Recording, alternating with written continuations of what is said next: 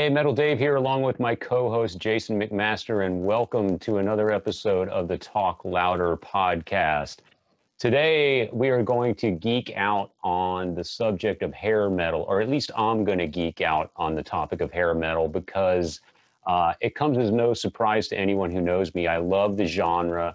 Um, it often gets dismissed for allegedly uh, having more style over substance in some cases. But uh, regardless, the genre gave us some great singers, some great lead guitar players, some great music, some great bands. We're going to get into all that in just a bit. Uh, but first, let me bring in Jason. What's going on with you, man? I uh, I'm good. How how are you doing? Good.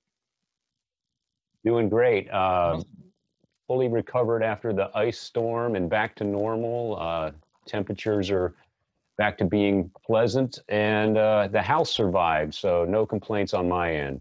Yeah, same thing is happening over here. Um, I have been enjoying my recent score of what I call a uh, royal flush by way of Mercyful Fate and King Diamond, which I know I shared on a previous episode, but you know, uh, we we tape we tape our these we, we tape these episodes um, with literally no moss gathering, so I haven't been able to get through. Uh, that the needle on my stylus is busy, right? I'm, yeah, I'm flipping records. I'm playing King Diamond DJ over here, and uh, it's been a lot of fun revisiting that stuff. Uh, as you know, some of that stuff I already had in my collection. Right, there were a lot of missing elements. So I'm happily, uh, I'm happy with my new uh, acquisition.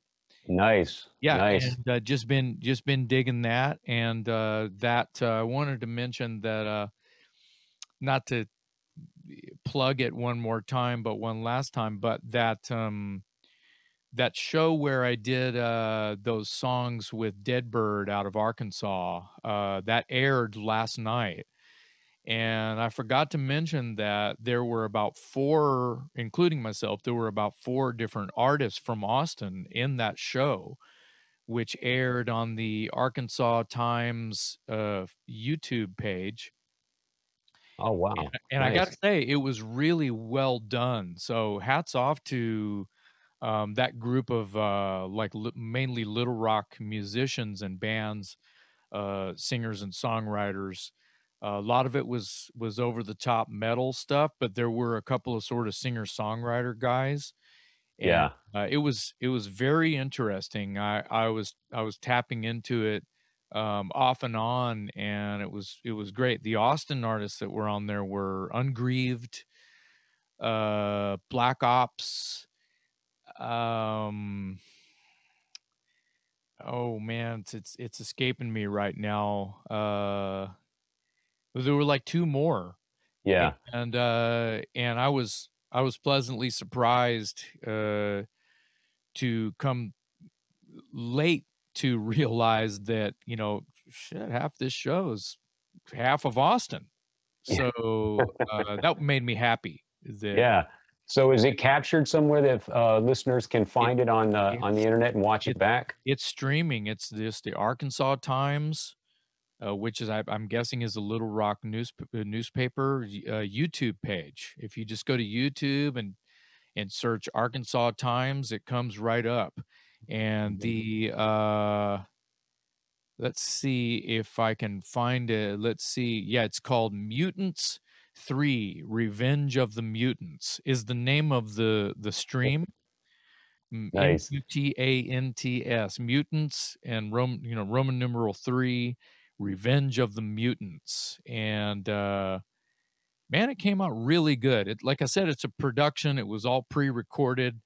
Um, ninety percent of the performances were actually live uh, and recorded by uh, the bands themselves, with cool. production. Uh, um, with some production value added in later in post production by by the Deadbird people. So anyway, that was really cool. And like I said, previous, uh, you know, I did one a Dead Bird song, and I did they they covered a Dangerous Toys song, "Feels Like a Hammer," which doesn't even get played live anymore. So it's kind of a treat. Oh, cool, uh, cool for for Toys fans and for you know the class of '89, if you will. Yeah, yeah. Well, cool. Listeners will have to go check that out. I'll need to check that out myself because I missed it when it went live, but I'll watch a playback version of it uh, it, here it, at some point. Not for the faint at heart, because, like I said, a lot of it is like this crushing doom, sludgy kind of metal. Yeah. Everything tuned to C, you know. Yeah, yeah. C or lower kind of thing. Nice. Yeah. Um, yeah, I've I've been listening to uh, a new song came out earlier this week by a band called SunBomb, and uh, for those who aren't aware, it's a new project that features Tracii Guns on guitar and Michael Sweet, uh, the vocalist from Stryper, and uh, they they leaked out a uh, the single. Uh, the album I don't think is due until May. Um, but there's one song available. Uh, it's called uh, "No Tomorrows," and uh, it's it's pretty interesting. It's uh, uh, they they admit in the press release in the promo materials that it's a little more metal. Um, it's kind of it's got some influences of Judas Priest and Black Sabbath and Ronnie James Dio, that sort of thing. Mm-hmm. Um, so a little more metal than you're expecting from those two guys. Um, the one track uh, no tomorrows is kind of it, it, almost has a little bit of a power metal kind of vibe to it uh, but not over the top. And uh, it's pretty interesting the the drummer on the new album is uh, adam hamilton who uh, he was actually the bass player in la guns from about 2000 to 2007 or something like that. Uh, he played on the waking the Dead and uh, uh, Tales from the Strip albums. And um, anyway, Adam's an interesting guy. Uh, he uh, isn't so much a performer these days as much as he is a producer. So he's got a studio at his house or, or nearby. I want to say he's out in LA. He's somewhere in California. Um, but he's worked with some pretty pretty impressive names. Uh, uh, not the least of which is uh, he recorded and produced the uh, some albums by uh, William Shatner, who's Captain Kirk from Star Trek. and he also did an album with David Hasselhoff. Uh, he's worked with Billy Gibbons. He's worked with LA Guns. Um, so he's kind of really made a name for himself in recent years as a producer. But he's also a talented musician. He plays drums on this uh, SunBomb album. And back in the day, he played drums for uh, CC DeVille back when he had that band Samantha Seven, I believe it was called. Um, just to be clear, in LA Guns, he didn't play drums, did he? No, he played bass. That's what I thought because yeah. I uh, think Broken Teeth. We did some gigs with LA Guns during his era. Yeah, and uh, that's when I sort of got to have a nice chat with him. That was the only time I've really gotten to chat with him, and I, I just want to throw this out there. He was the nicest guy in the room. Totally, man, for sure.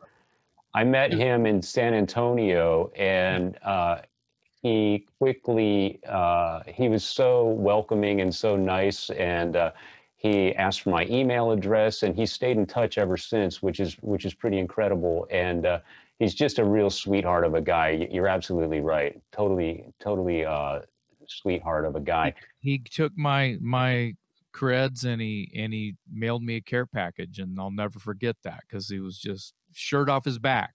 It yeah, happened to be an LA Guns shirt that he sent me.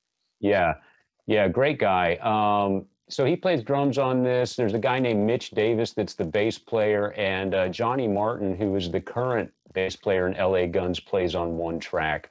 So anyway, the project's called SunBomb. Uh, it's Tracii Guns and Michael Sweet, and uh, it's kind of like I said, got a little bit of a Judas Priest, Ronnie James Dio type of vibe. So well, I, sounds... I want to hear it now because uh, you're saying all the magic words. Yeah, yeah. Uh, Michael Sweet is one of the most talented talented people in the rock genre, and he sings and plays his ass off. He is so talented and it's, yeah. stylistic. I love the name SunBomb. That's great. Yeah. I have to I have to confess I feel bad that I was never much of a Stryper fan and and it's it's surely because I just never gave him a chance. I couldn't quite get past all the squeaky clean image and the positive message and the religious overtones and that's on me. I mean that's that's not fair. But uh, my point is I'm not real familiar with their catalog. Um, I'm familiar with their history and who they are, of course, but uh, was never really a fan of the music. But um, in this project, he really does. He's got some pipes and uh, and he sounds great on the one song I've heard. So I'm looking forward to hearing more because I'm a huge Tracii Guns fan. So uh, we'll see what the rest of the album sounds like as the songs start to trickle out. But there you go, folks. Check it out, SunBomb, featuring Tracii Guns and Michael Sweet.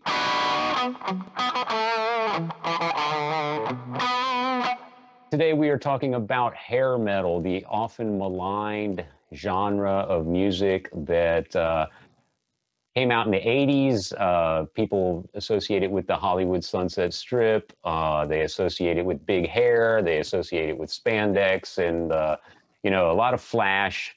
And uh, because of all those things, it often kind of gets dismissed or, or, belittled or made fun of to a degree. But uh, I'm a huge fan of the genre. A lot of my favorite music came from that time period and from that scene. So, um, I'm all about the early Motley Crue, the Ratts, the Poisons, the um, you know the L.A. Guns, the Quiet Riots, that sort of thing. So no shame here. Um, what are your thoughts, Jason? You were actually in a band, Dangerous Toys, that often gets lumped into that category. So first, some thoughts on the genre in general, and uh, your feelings on uh, you know your experience with Dangerous Toys during that time. Well, personally, I hate the term.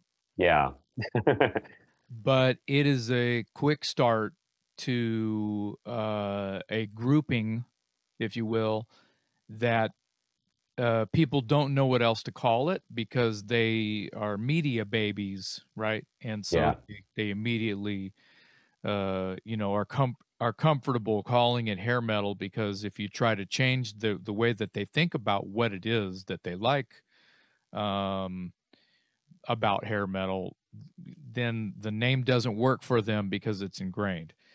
Uh, like Twisted Sister to me is not a hair metal band; they are a rock and roll band. Yeah, um, they're a lot of people would argue with this, but Twisted Sister is actually a little bit closer to what I uh, would put what what I would say about Motorhead than not. That they yeah. are a rock and roll band. Yeah, they yeah. are louder than your average rock and roll band. They are meaner and scruffier than your average rock and roll band. You know, when you said something earlier that uh, hair metal might lean more towards style, it, I wanted to be clear. Uh, do you mean clothing? Do you mean a look? Yeah, I kind of, I, I, other yeah. than substance, right? Well, yeah, substance to me will always win uh, and I'm sure, and I would like to think that you feel the same. Sure, yeah. Um, because even hair metal bands put out bad music. Yeah. um, you know, whether you know you can be the biggest fan of a band and then hear the new record and go, "Man, what happened?" So everyone, everyone knows that feeling. Um, there there you know back to what i was saying i feel like there's bands that get lumped in uh luckily dangerous toys there is a demographic i don't know if it's in the hundreds or even the the tens and, and much less the thousands of people who are dangerous toys fans who do not they don't like it when someone lumps dangerous toys into into the genre of hair metal. Yeah. That would be to to this i just call it a small demographic the small army yeah. uh they they they lump dangerous toys in with whatever junkyard and circus of power and rhino bucket and things yeah. like that would be. Because the people still who still lump the bands i just mentioned into hair metal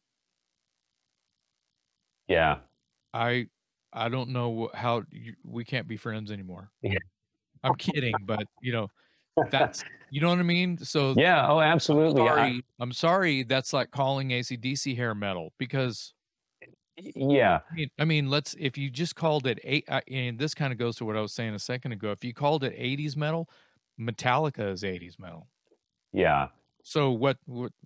See what I'm saying? So I don't care what you call it.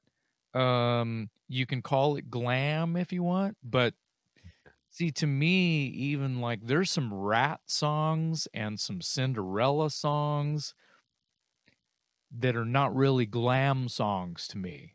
Yeah. They could have been written by, I don't know, ACDC and the Rolling Stones. Yeah. So yeah. it's more of a timeless classic rock thing. I've always always thought, you know, not to just let you know to pick a band. Let's go ahead and pick a band. Let's pick Cinderella since Yeah. I'm on, I'm on Cinderella. Are they a hair metal band? It's to me, it's arguable. I always thought that the name was terrible because of the when you listen to the record, it's not uh, There's there's nothing wussy about it. Right. There's Yeah. nothing uh there's nothing that that uh, bothers me more about someone saying, "Oh, I love hair metal. I love Cinderella." And then I'm listening to the song it's like, "Are they hearing the same song that I'm hearing?" yeah. Because it's because like I said, it sounds like this if Aerosmith, I mean, is Aerosmith a hair metal band? Do you see where I'm going with this? Right. Right. I don't think Aerosmith is a hair metal band. Right. I don't you either. know, Yeah. uh, it's it's uh, it's very strange to me uh you know Well, the, the, the genre gets associated with, uh, you know, bands like Motley Crue and Poison and Bon Jovi and that sort of thing. But within that same uh, time frame, as you mentioned, and I'm glad you did because I was going to make that point as well. There's almost this subcategory of bands that were signed and released albums during that same time, and they were on the radio and they had videos on MTV but they were they were grittier you know it, it, the junkyards the rhino buckets the dangerous toys circus of power uh, uh, you know sea hags band, bands like that that had a more of a streetwise kind of gritty sound and an image too. Um, you know the, a lot of the hair metal bands uh, were you know had the big hair and they were very the colors were very vibrant. They kind of moved away from the standard issue denim and leather and they were wearing neon greens and one guy in the band had to have a headband and you know uh, the jackets had all these fringy spangles on them and stuff. And you know uh, bands that were already established that were still active during that era they weren't immune to it either because I, I can remember seeing pictures of saxon and Krokus and judas priest and they all traded in their denim and leather at some point during the 80s and had the white you know the white leather jacket and the and the big hair and the the long overcoats with all the glitter and glam on it you know? Yeah, while Um, we're while we're talking about it, I also I also remember Dave Mustaine wearing this quite I'll just be frank, sorry Dave, uh fringe, like he was wearing these fringed like long fringe like yeah Bon, Jovi fringe yeah i remember leather jackets on stage and in videos and stuff and I'm like, man, that's that's crazy. It's so not thrash metal at all. Yeah. But I feel like there was something about it that um you know, I don't want to say he was being pressured into it, but it just could have been like uh in the water, you know, what I mean? like you know, somewhere in somebody in his in his head, one of the voices in his head said, uh yeah you need this jacket. This will be good in the video kind of thing. But now when i you know when i saw it even when i saw it i was just like that that's weird. It's kind of like um and i'm guilty of this too. I've actually got a photo where me and mike watson from dangerous toys were up at mtv studios and we did a thing a promo thing for the shocker movie soundtrack and megadeth and alice cooper and we did a halloween special da da da da da anyway in, in the photo me and Dave Mustaine are both wearing like a half shirt. Our our midriff is showing, my god and it's just I'm going. Uh, me, my eyes are burning just Yeah, thinking me, about that me and Dave Mustaine were not we're not really we, were- we were cool because we were thinking the same thing that we thought that was cool, but it's not cool. yeah I, feel like Chachi, you know, wore that. Uh, yeah don't even know welcome back yeah, hotter or I don't even know if exactly. Ep, Juan Epstein wore that. You know, uh, Yeah. I'm date we're dating ourselves here, but that's okay. Uh, you you know, but I uh, I think that just bad clothes are bad clothes, and you just don't know until you just know. Yeah. So well, yeah. So, so there were great bands that ne- didn't necessarily fit the mold. Uh, but then let's go. Let's talk about the bands that actually not only fit the mold, but but pretty much defined it. And and uh, and those would be your your Motley Crues and your Poisons and your Bon Jovi and Warrant and things like that. Um, do you uh, find any redeeming musical value in in any of those bands? I know it's not your typical style, but but but surely you've got to like you know the occasional Motley Crue song or a, a, maybe a Warrant tune or a Dokken song or anything. You, are you is any of that in your guilty pleasure I, uh, I- collection? I- thanks for calling me out, Dave. Uh, the, uh, what are I friends would- for? I wouldn't right? even call it a guilty pleasure. I, I would I would say, you know, um, you know, I like metal. I like rock and roll. So what's in between, you know, whatever genres, you know, the writers at Rolling Stone have come up with this week, you know, Yeah. we can thank them for the term grunge just like we can thank them for the term hair metal. Yeah. And um, I pretty much worship at the coattails of uh, Dee Snider. And I think that he will call Motorhead a metal band only because of the attitude of Motorhead. yeah. But he Yeah. knows that, much like Twisted Sister, Motorhead is a rock and roll band. Yeah. Uh, it's blues played faster and louder than anybody, any other blues you've heard before. That's just rock and roll. That's what rock and roll is. Right. so- right. So, so yes, I mean, there would be a lot of people that wouldn't give a band like Warrant the time of day, but I've done shows with Warrant, uh, with the Toys, uh, you know, throughout the years, multiple times, and they're so talented and such a great rock and roll band. Yeah. Uh, you- you can you can make fun of their clothes all you want, Yeah. uh, but when you just meet the people and hear them and see them play their songs, they're great. So Yeah. that means more to me than than just having to hear Cherry Pie and kind of having a laugh at Cherry Pie, you know? Yeah. Yeah. which is uh, even the guys in Warren are like, oh geez, Cherry Pies are going to be our biggest song, in it oh shit, here it is, that's our biggest song, you know, Right. Uh, right. and that and it it happens, you know. Yeah. I don't have to. I, I guess I have to quote Lemmy again. Be careful what great mistakes you made you make along the way because that might be your claim to fame. That might yeah. be biggest yeah. shining moment is that great mistake that you made. So, uh, uh, you know, I, I think I, I've already said I, I love Cinderella. I just hate the band name, and I don't Yeah. know why they were wearing all that stuff on the on the Night Songs cover because the record just didn't sound to me like it. I mean, I get it; they were wearing boas, but that's because they were trying to be Aerosmith. Yeah. Um, once you get past that, it's not relative to to hair metal to me. I just think that lack for better terminology is Yeah. what we're kind of arguing here.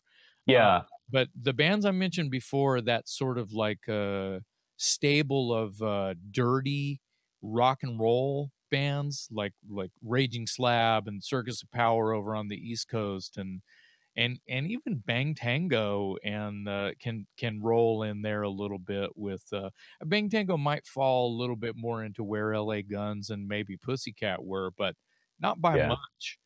Um, and and even Faster Pussycat sounds um a little more uh just like closer to what Hanoi Rocks was. I mean, do they call Hanoi Rocks a hair metal band because they're it's different to me. I don't know. Yeah. I don't know if I, I'm confusing you or anybody else listening, but there's Uh, I, I have I, I, I have a I have qualms with the term more than I do with the music uh, that would be under the genre name. Yeah, yeah, and, and I think maybe the the deciding factor. Uh, I'm glad you brought up Cinderella. Um, I think maybe the deciding factor is can you go back and listen to one of those albums today and find that it doesn't sound dated? And and if you listen to Night Songs or you listen to the first Faster Pussycat album, um, I I or you listen to any of the Junkyard records, I'm not hearing it doesn't scream 80s to me when I listen to it in the year 2021. But if I listen to like a Bon Jovi or a Poison or or maybe a Warrant, um, I hear a certain polish or a certain cleanliness to the music or something that kind of transports me back to the 80s. It's kind of got this slick 80s sound. And that becomes sort of the identifying factor. And I think some of these other bands that we've mentioned, like the Rhino Buckets and the Junkyard Circus of Power, that sort of thing, you listen to their albums that came out in 89 88 87 or whatever i feel like there's definitely um, a sound that's associated with 80s hair metal and i think that has to do with the production in the studio and that sort of thing um, so you know you put a junkyard album up against a poison album in the year 2021 even though both of those albums were released in 1980 and the Poison album, if it's not the first one, if it's, you know, Open Up and Say Ah, for example, is going to sound much slicker than than the Junkyard album. And I, I think that's sort of a, a distinction that needs to be made too. I might I might have an argument for you there. Go for it. Because of tone, technology, I disagree.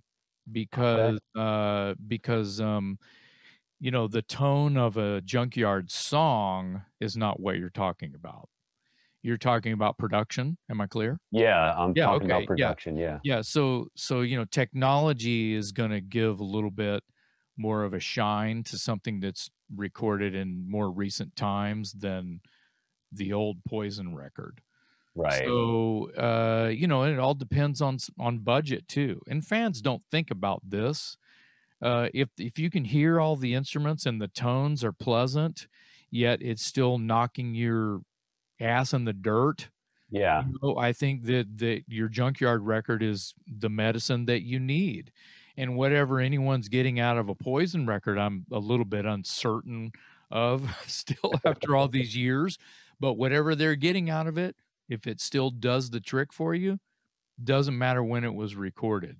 So yeah. I think that the thing that you're mentioning about it being polished does have to do with the band's preference on top of the producer they've hired, if they did hire a producer that's within budget. Yeah. And uh because they're going for a certain tone, a certain way it's mixed. Uh interesting uh, side note, I was listening to an interview with uh uh Tony Platt who mixed Highway to Hell and Back in Black. Yeah. And uh, he didn't record or engineer, but he just mixed. And the way those records sound, I don't care who you are, hair metal or heavy metal or whatever, those records are polished. But yeah. I feel like they're polished by by you know to to to an extent. Like you still want that kind of nar nar thing going on when you hear Brian Johnson or even Bon Scott's voice. When you think about beating around the bush and you think about Hell's Bells and what's going on there, I think that, you know, there has to be some grit. Yeah. even it doesn't matter uh, how many lollipops and flowers you lay on top of it. I think that, you know, what you're looking anyway, that sort of set a standard for what it is the hard rock you know 80s metal and hard rock genres actually sought or were sought after when you're just a, a person in a rock band and you you of course you have back in black and highway to hell in your in your hip pocket as a sure. deserted island choices yeah yeah. you're rock and roll to kind of have some of that going on in it. So yeah. uh, whether you think that uh, you know highway to hell and and and back in black are polished or not. I do, but I also think they kick you in the butt too. So. Yeah, yeah.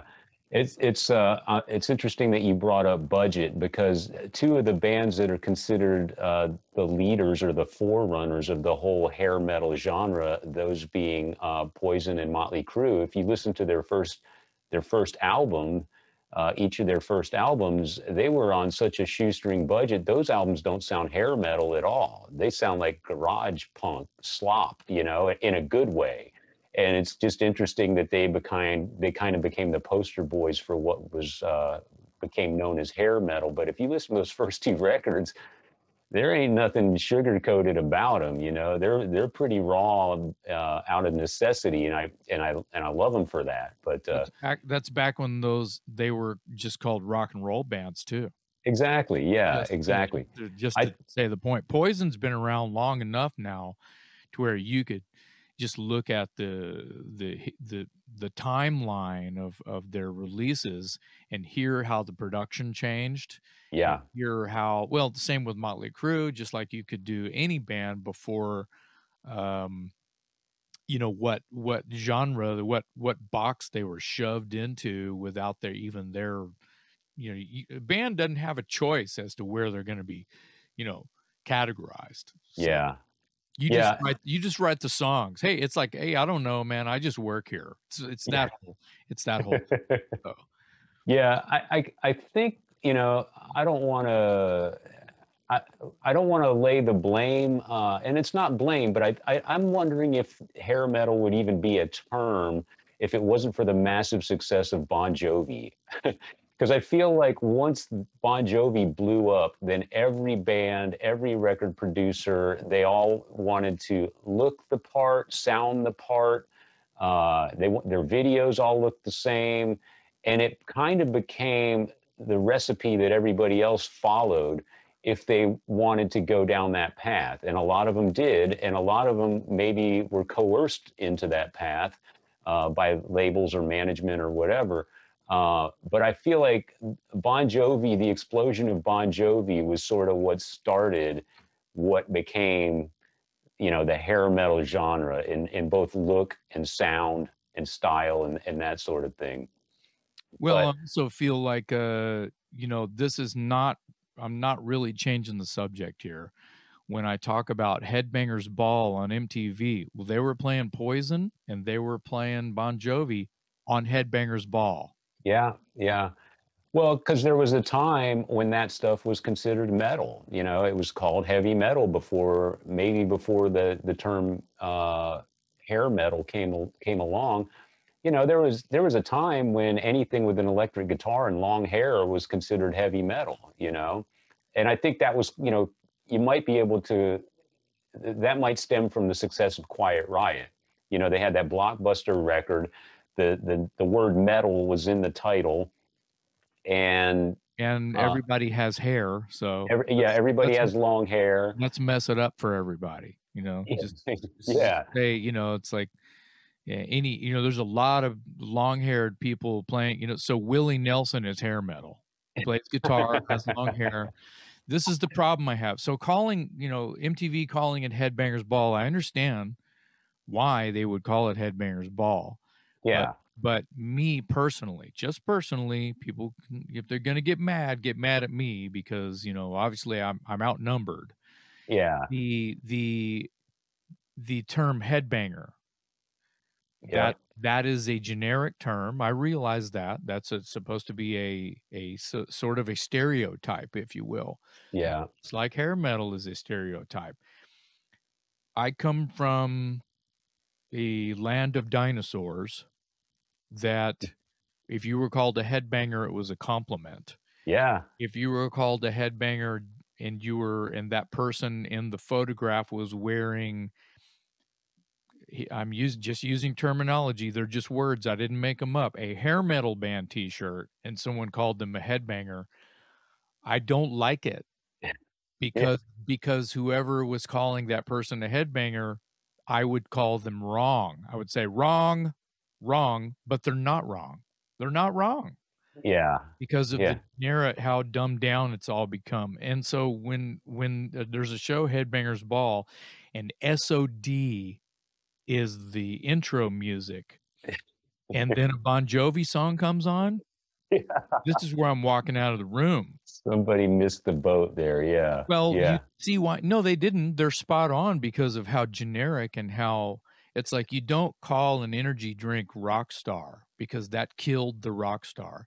There's no Yeah. more rock stars anymore because Yeah. of, because of the the dumb and the numb down of everything. Can you tell I'm bitter?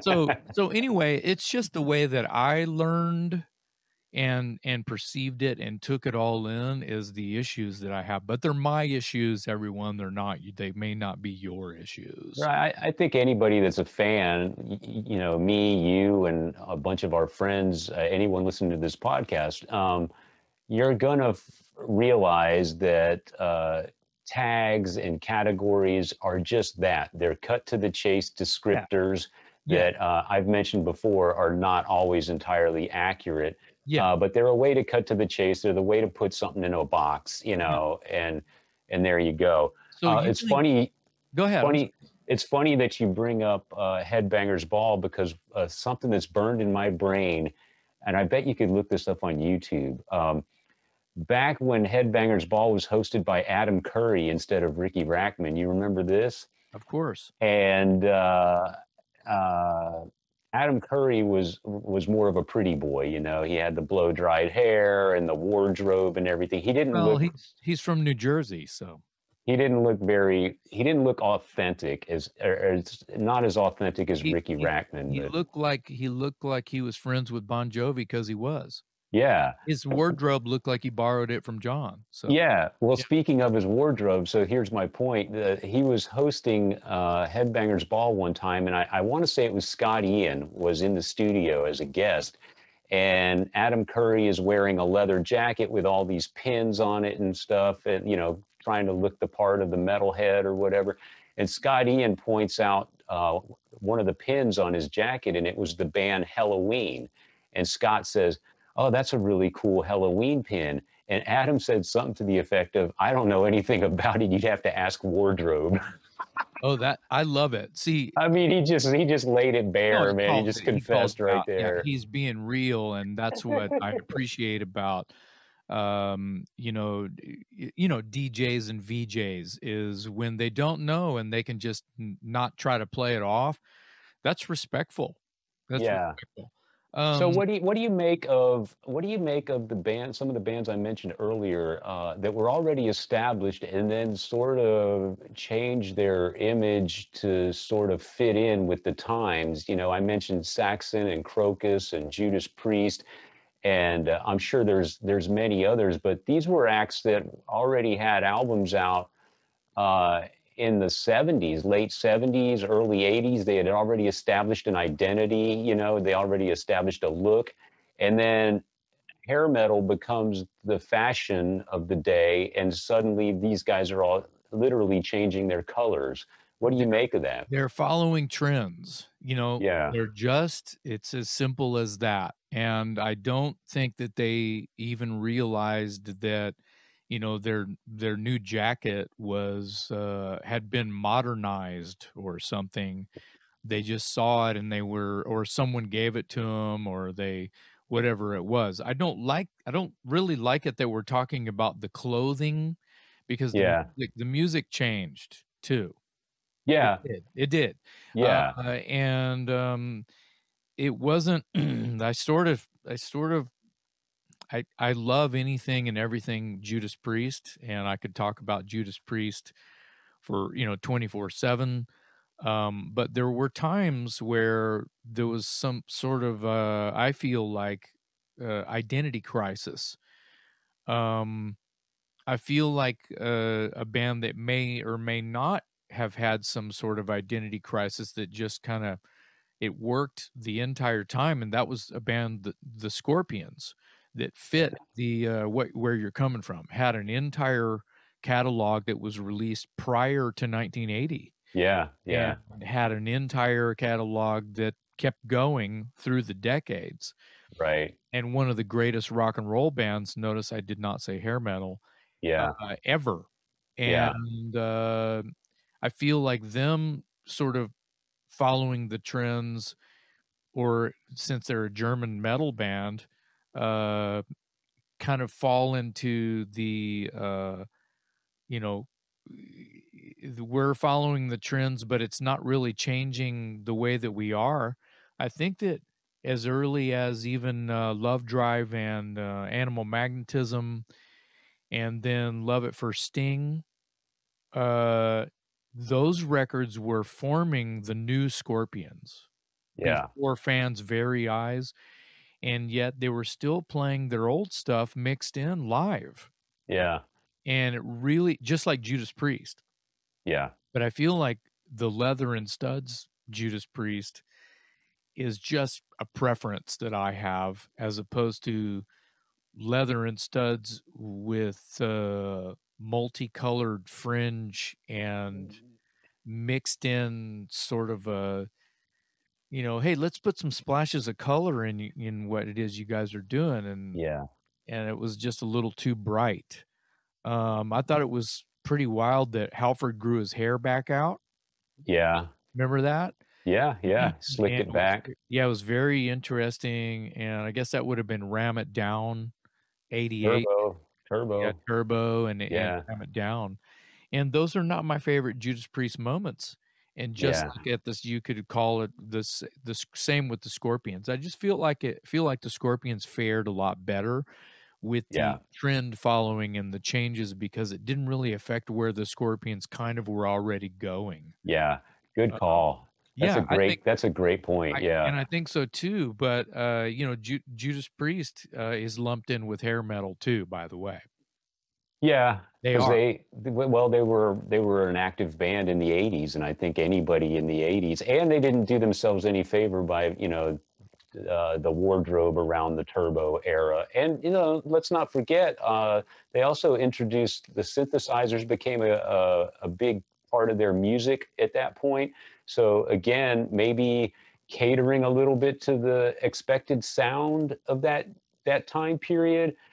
I don't very, know. very possible. You know, personally, when I think of uh, these bands, I don't think about those records or those times. I think about the classic hits, and as well as all the deep cuts that I'm in love with. But those usually don't get a lot of play unless you're you know belong to a group of dinosaurs, which I do, where Yeah. we talk about what's your favorite song that's not living after midnight. You know what I mean? Right, right. whatever. or whatever. Uh, and then and then I I you know I think about like Queensryche same at the same time there were keyboards.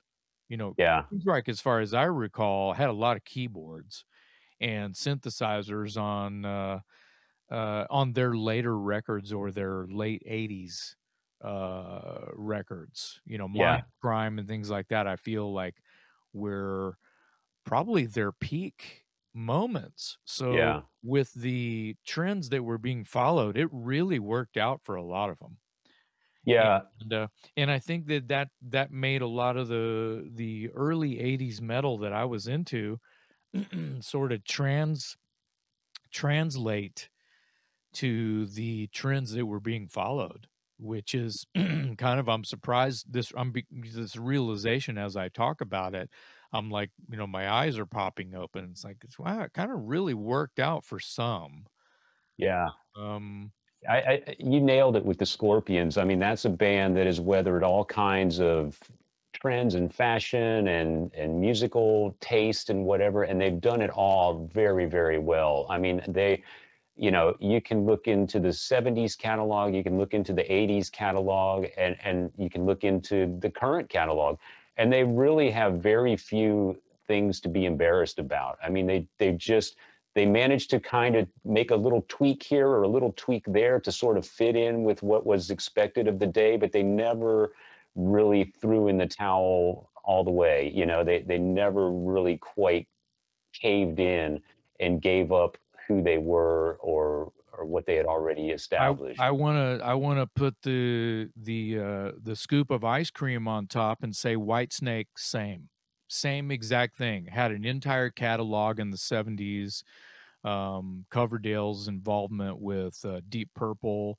and then just becoming pretty much an MTV god with Yeah. the new and improved Whitesnake where everyone had you know, uh, they went and got their hair did, and they Right, they put right. on they put on a bunch of colors, and and uh, he had he had basically he being Coverdale had fired the original Whitesnake and got all these pretty guys uh, to play uh, to play in Whitesnake.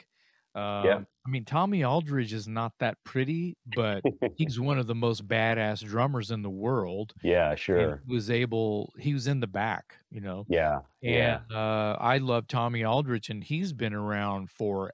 Ever. Yeah, So yeah. you know, there's some there's some pretty dinosaurs out there, and uh, he's one of them. And then Rudy Sarzo was also involved in that. But dude, he had like talk. It was Whitesnake became a super group when he did that. Yeah, It wasn't the original Whitesnake where it's more, it's closer to Deep Purple. You know, right. it was closer to uh blues heavy blue british blues rock you know Yeah, and it it had uh, more of a polished there's that word again thing and it had a bunch of bright clothing and hairspray yeah. It's funny that you bring up Whitesnake, another classic example of a band that already had an established identity, and you could kind of see that they were they were kind of heading in that direction anyway.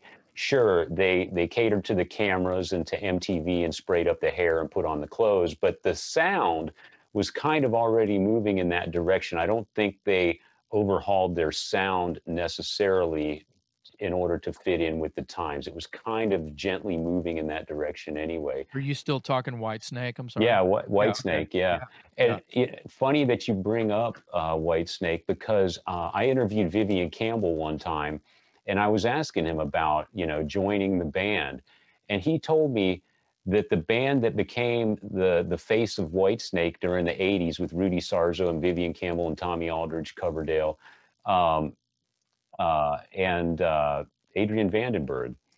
Um, he said Vivian told me that those guys had never even stood in the same room until they showed up to shoot the video for Still of the Night. that was the first time all those guys gathered in one place, you know. Usually it's uh, you gather in the rehearsal, you know, the rehearsal hall or the recording studio or whatever. It was like, nope, we all met on the video shoot. That's how prepackaged that was.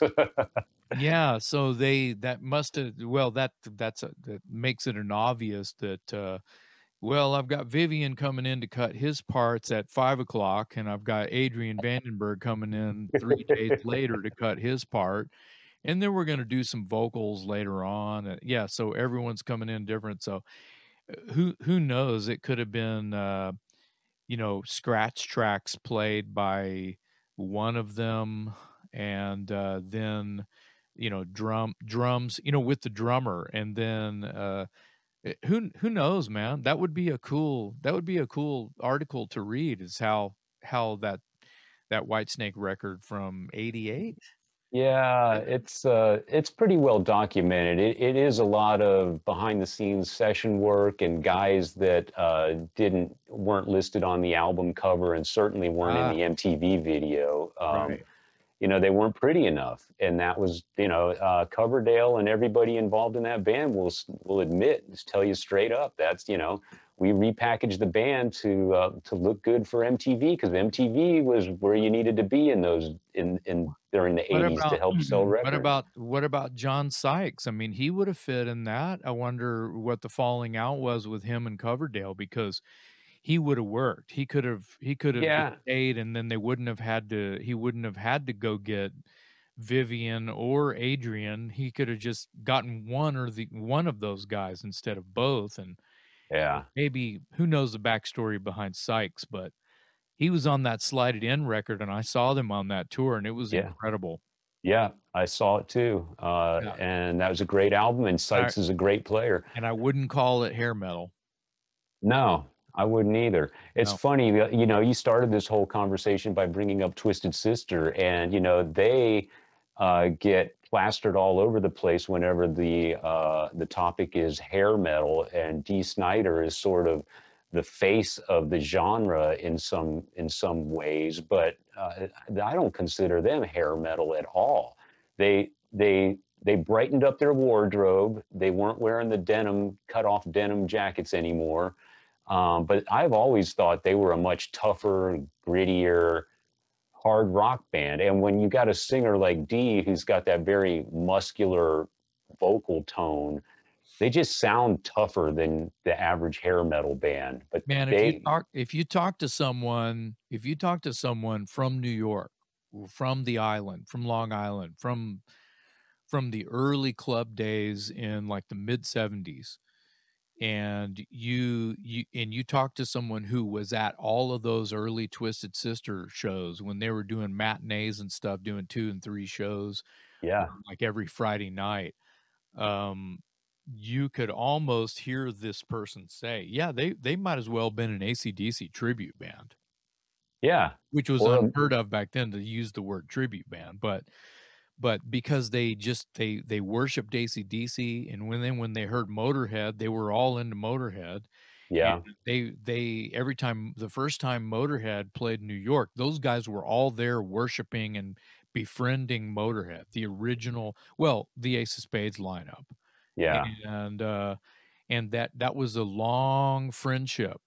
Yeah yeah it sure that was, was. long that that that came into like Eddie was involved in production, played song, recorded with them, produced their first EP, I believe. I need a fact checker for that, but there's a long Motorhead Twisted Sister relationship going on there. yeah yeah Uh, Um, I remember reading a story where Twisted Sister went to England and the crowd uh, to open for Motorhead, and the crowd was being very impatient with Twisted Sister and didn't like their look and just was, you know, practically throwing stuff at them.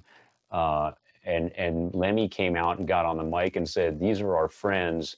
You know, this is I'm proud to have these guys all the way from New York. Please welcome my friends, Twisted Sister." And then all of a sudden, that was like the stamp of approval. And so Lemmy, you know, embraced Twisted Sister, and it was a mutual friendship, like you said, and it lasted until uh, Lemmy passed away. But yeah, uh, definitely Twisted Sister. You know, they were all over MTV, and Dee Snider's face was all over the media and everything. But they definitely had more in common with Motorhead and ACDC than they did with, you know, what is commonly referred to as hair metal. So let me ask you, uh, what if I had to put you on the spot? Which band that falls into the hair metal genre would you say is your favorite? I like the question. Um, there are a lot of bands that, uh, you know, a lot of those bands I've I've shared stages with, and I've got to see them. Like the Warrant story I told earlier, they, you know, they were a great, well-oiled machine, and they they can play their instruments and just super talented. And I only know from the original Warrant, you know, with Jani Lane. Yeah, and they were they were they were so nice to us. They uh you know I, I wasn't that excited to do shows with them because i didn't really you know it wasn't really my thing. I was listening to Mercyful Fate and motorhead yeah, and Exciter or something you know? yeah, um, but at the same time it's like you know these guys are super nice and damn they could play and Yeah. there were a couple of good songs but you know there were a, there were i i like um if i'm gonna pick a song um you know and it's more like it's almost like a version it's almost like a power ballad but uh house of pain by uh faster pussycat yeah, yeah, we yeah, we were on the road with them uh in Europe when they were uh Wake Me When It's Over tour. And uh that song still is I think it's a great song. It could be it could kind of be a country song sure, yeah, where it's sort of a timeless very well written not hard to play uh sort of almost a Bob Dylan type of a folky type of a song. Yeah, yeah, So you know, it's it's important. There there's a bunch of them. I mean, um, is if Wasp is hair metal, uh, they're they're more of a heavy metal band. But yeah. I'm glad you brought them up. a lot of people are going to call Wasp a uh, a hair metal band. Yeah. I'm glad And, you uh, brought them up I don't really like uh, Blind in Texas. That sounds like a sin because here we are, in born, Texas. born and bred in Texas, but that's not their best moment. yeah, Absolutely love their first record. I love Sleeping in the Fire. Once again, awesome song. oh my God, it's so evil. Yeah, And it's a power ballad. How can a Yeah. power ballad be evil? yeah, Uh, all Blackie's fault. He's just so good at that, sounding just gnarly like that. yeah, Um, but I love, you know, the old like uh Fuck Like a Beast and um just, you know, Tormentor and Love Machine and stuff like that. And you know, Wasp toured with Slayer. And Yeah. and uh, here we are talking about hair metal and we can talk about Slayer. Um, me- meanwhile, you know, like Slayer and Metallica are are from Los Angeles and they were really trying to, you know, shun any like it was just everything was a poser. You're a poser if you have Yeah. to spray your hair up and put on bright colored clothing to feel like you can go do a gig. yeah, yeah, uh, they were really anti that. That you know, but they were also 17 and 18 years old, and they just angry young teenagers. And I, we all can relate and fit into what it is they're saying. In the meantime, are we a poser because we like Wasp? You know, yeah, so there were probably people going to see Slayer and Wasp, but I would imagine there'd be a Slayer demographic that was like, you know, poser, you're posers, you got too Yeah. much makeup on. Hey, what are you doing after the show? You know, kind of, yeah, yeah. kind of the thing when Wasp was playing, but I'm Wasp, glad. Wasp I'm- is a heavy band. So Yeah, I'm glad you bring them up because they do get lumped into the hair metal genre, and and that brings me to two other bands off the top of my head that often get lumped in with the the hair metal uh, category, but they were very much metal bands, and that would be um, Armored Saint and Lizzie Borden. They also kind of got thrown in there. that is know? not he- that's not heavy metal. If anything, it's power metal or even rock and roll. Like Armored Saint has metal riffs, but you know, is you know the way that people would call Ozzy, Ozzy, you know, Blizzard of Ozz and O- Ozzy Osbourne, eh, his Yeah. solo band. That's not power metal, and that's not heavy metal, and it's not hair metal. It's Yeah, closer to a heavy metal than anything. Well, I put Armored Saint right next to what you, some people would struggle to call Ozzy Osbourne's music. Yeah. Well, I they they were one of those bands that I remember that had a tough time trying to distance themselves from, you know, they're trying to do gigs around LA and they're getting paired up with Poison and Warrant and stuff like that. I don't know if that's uh, if, if that's an actual fact, but I remember reading interviews with the Armored Saint guys going where because it was the 80s and they were in LA and every band in LA was a hair metal band, they were having a hard time, you know, finding bills that made sense and and and trying to distance themselves from the flavor of the week because they weren't all of that you know they Right. look like mad max and they were I can, I, I can relate, and uh, you know the fact that they were one of the they were accepted into the oh you know you you you guys have hair and you play metal, but you're not a hair metal band, so you can play with Metallica Club. They yeah were in that club. yeah yeah they were uh, they could escape but uh, you know armored saint toured with all those hair metal bands just like slayer did uh you know metallica toured with wasp so maybe wasp was sort of the uh breaking point you know sort of a Yeah. gateway band to someone liking you know it to be a little bit more uh costumey and Yeah. alice and theatrical you know and ki- kissy and alice coopery? Yeah. not words i sound still like a like i'm talking baby talk but just to prove the point yeah. but i think that wasp was kind of a gateway band from you know i'm going to throw up and say hair metal into what would just be heavy metal or Yeah. even, or even early thrash metal which Yeah. is kind of where we they are. They kind of bridged the gap. They kind in some ways they had a foot in both you know in, in both but Yeah. um yeah um and uh you know you mentioned ozzy just a minute ago there's another classic example of a guy who was clearly established as one thing and then here comes the 80s and he's on mtv with his hair sprayed up and he's wearing a yellow glittery jacket and has a little sash hanging off of his microphone and everything. So he's another guy that kind of felt obligated maybe to sort of uh, cater to the times to some degree. It was a But- confusing. It was a confusing time. I don't. I'm- so sorry to interrupt you, but it was. I, I want to just underline what I feel like you think where I think you're going. It's confusing, like bridging the gap. I think is what we're talking about here. Yeah, Where where Ozzy is all glammed up and everything, and he's the Prince of Darkness, but he's wearing a glittered trench coat. yeah, What, the fuck is that? What, exactly. so that was confusing and then uh but but i want to i want to sort of like mirror that sort of like weird time you know using ozzy i guess as the example and, metallica is on the rise and slayer is on the rise and it was a confusing time for hard rock and heavy metal fans because well do i do i like sequins you know trench coats or do i like holes in jeans played you know with metal played at the speed of light Yeah, that are about darker t- you know there was a middle ground that people were having to oh i like it all. I'm omnivorous and that's great. Well think about when dare i say hair metal again and then it and then it's switching over into grunge.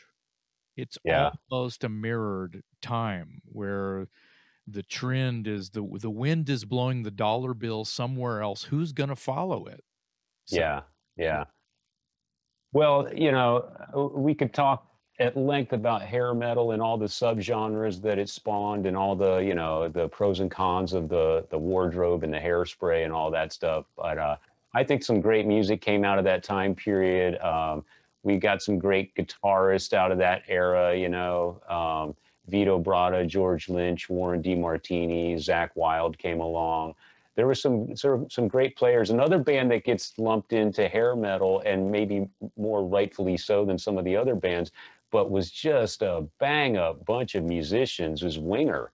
I mean, they got beat up Yeah. big time for being, uh, especially Kip. You know, he's a good looking guy, so they and you know, they they got beat up by the metal crowd for being too, uh, I don't know, not not hard enough, I guess. But man, everybody in that band is just a wicked musician, and uh, yeah you know, were- i always thought that they were better than Dokken.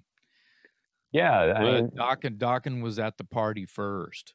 yeah, you know, that's, so that's kind of they were better than Dokken on a lot of levels. They had a real singer. yeah, They had real musicians. I'll just stop there.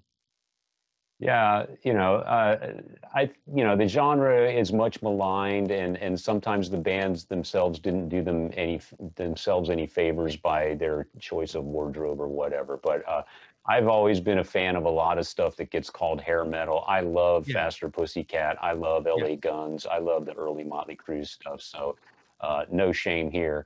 Let's wrap this up and move into our final segment. Uh, shot of rock and roll. So my shot of rock and roll for you today is, uh, you know, most people know your background as a singer, as a performer. Uh, they know the bands you've been in, that sort of thing.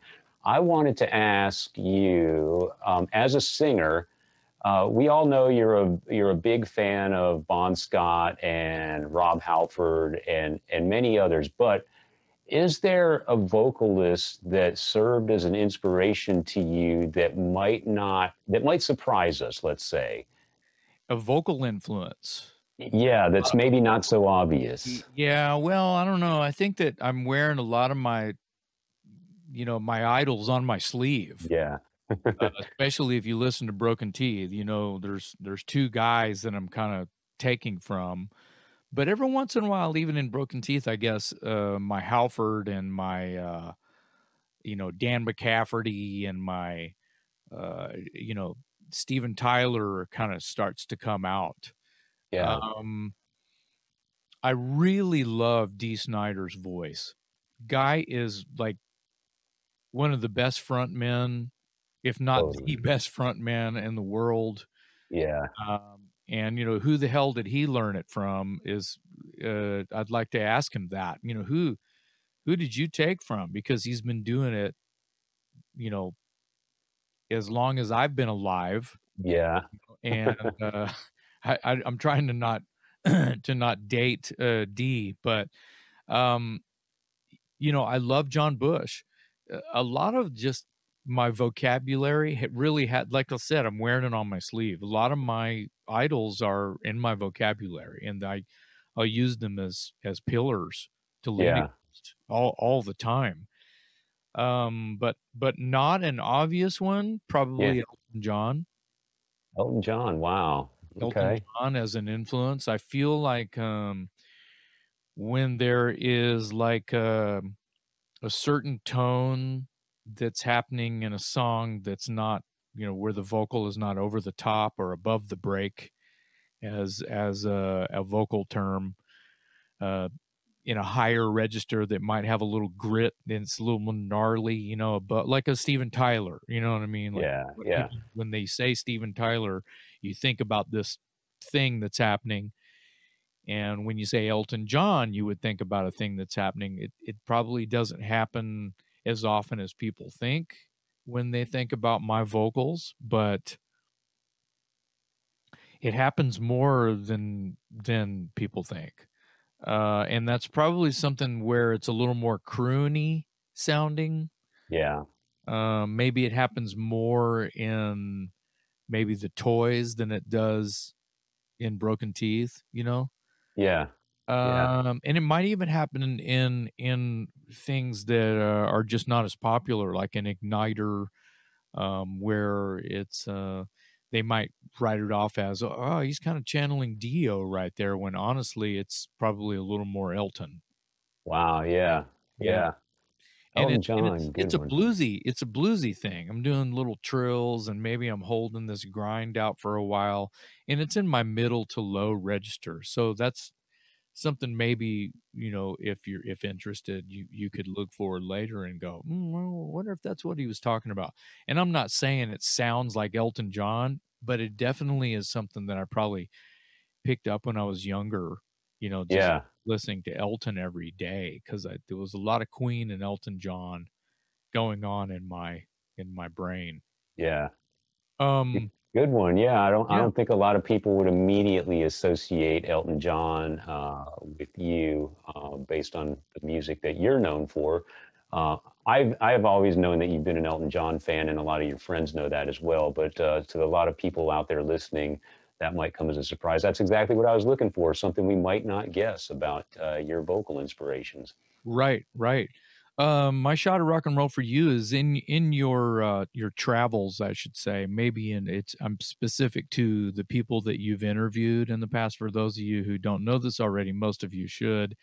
Um, David is a journalist, and uh, David Glessner, Metal Dave, is uh, the same guy, and he has been interviewing people pretty much for 15 to 20 years, maybe not that long. How long? 20, 25, 20, something 25. like that. Holy crap! Yeah. Yeah. It- you know, and you're you're you know with them with a nickname like Metal Dave, everybody just is going to assume that everybody you've interviewed is a hard rock or a heavy metal person. What Yeah. what uh, musicians that are non-metal uh, have you interviewed? Oh man, good one. Um, there's been a few. Uh, you mentioned Willie Nelson earlier in this episode. I've interviewed him. Holy crap! Yeah, That's he- huge to me. Yeah, he was actually he was actually on the golf course when uh, when I called him. wow. so he he did the interview from from a golf course somewhere on tour, and uh, we were talking. The reason for our discussion was, I believe, uh, his farm aid was was about to happen, and uh, What year?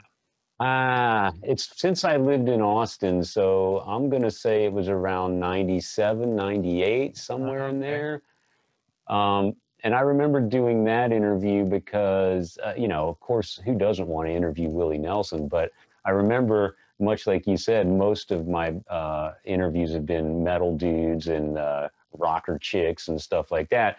And I remember interviewing Willie Nelson thinking, now here's one my parents will actually be proud of. Yeah. so uh, Willie Nelson comes to mind. I've also interviewed uh, Kenny Rogers.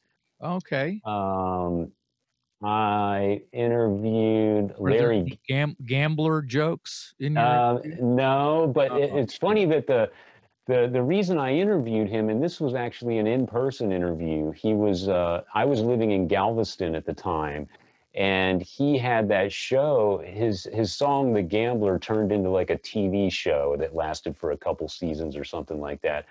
And he was filming an episode in Galveston on the island when I lived there. So the newspaper I was working for at the time sent me down there to track him down and try and get an interview with you know this this legendary country western superstar and uh, so I went down there and if you're familiar with Galveston there's a theater called the Grand and it's a historical old theater and they were shooting some scenes in there and um, uh, when he was done shooting scenes, I got to stand on the stage there with him in, in the Grand and uh, ask him a few questions, um, mostly about the show because that was the the purpose for me being there.